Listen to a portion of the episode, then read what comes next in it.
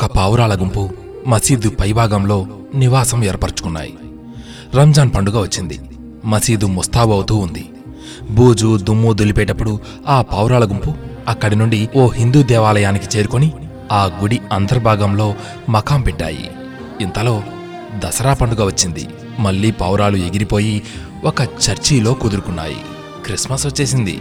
ఇక అక్కడి నుండి పాపం ఆ పావురాలు మళ్ళీ మసీదుకి తమ మకాంని మార్చుకున్నాయి.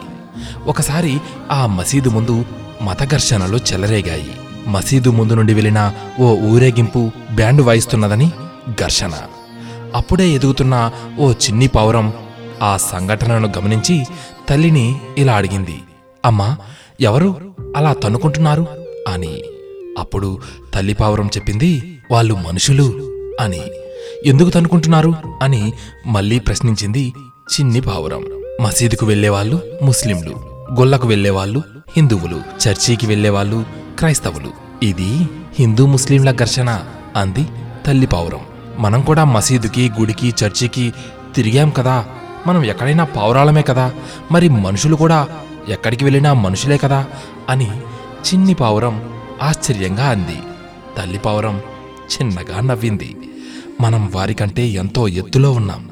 భగవంతుడికి దగ్గరగా ఉన్నాం. వాళ్ళు దేవుడికి దూరంగా ఉన్నారు. దిగువన అదిగో ఆ భూమి మీద ఉన్నారు. అందుకే దేవుడి గురించి తెలియక అలా తన్నుకుంటున్నారు. అంది. మనిషి శాశ్వతం మనసు శాశ్వతం.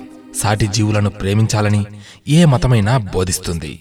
పవిత్ర గ్రంథాలు భగవద్గీత ఖురాన్ బైబుల్ ఇవి కూడా ప్రేమించమని ప్రేమను పంచమనే బోధిస్తున్నాయి. ఈ విషయం బోధపడక బోధపడినా మతం ముసుగులో పోట్లాడుతూ అల్లకల్లోలాలు సృష్టిస్తున్న మూర్ఖజనులను చూసి మనం ఏం చేద్దాం? జాలిపడదామా? ఆ? సర్వే జనా సుఖినో భవంతు.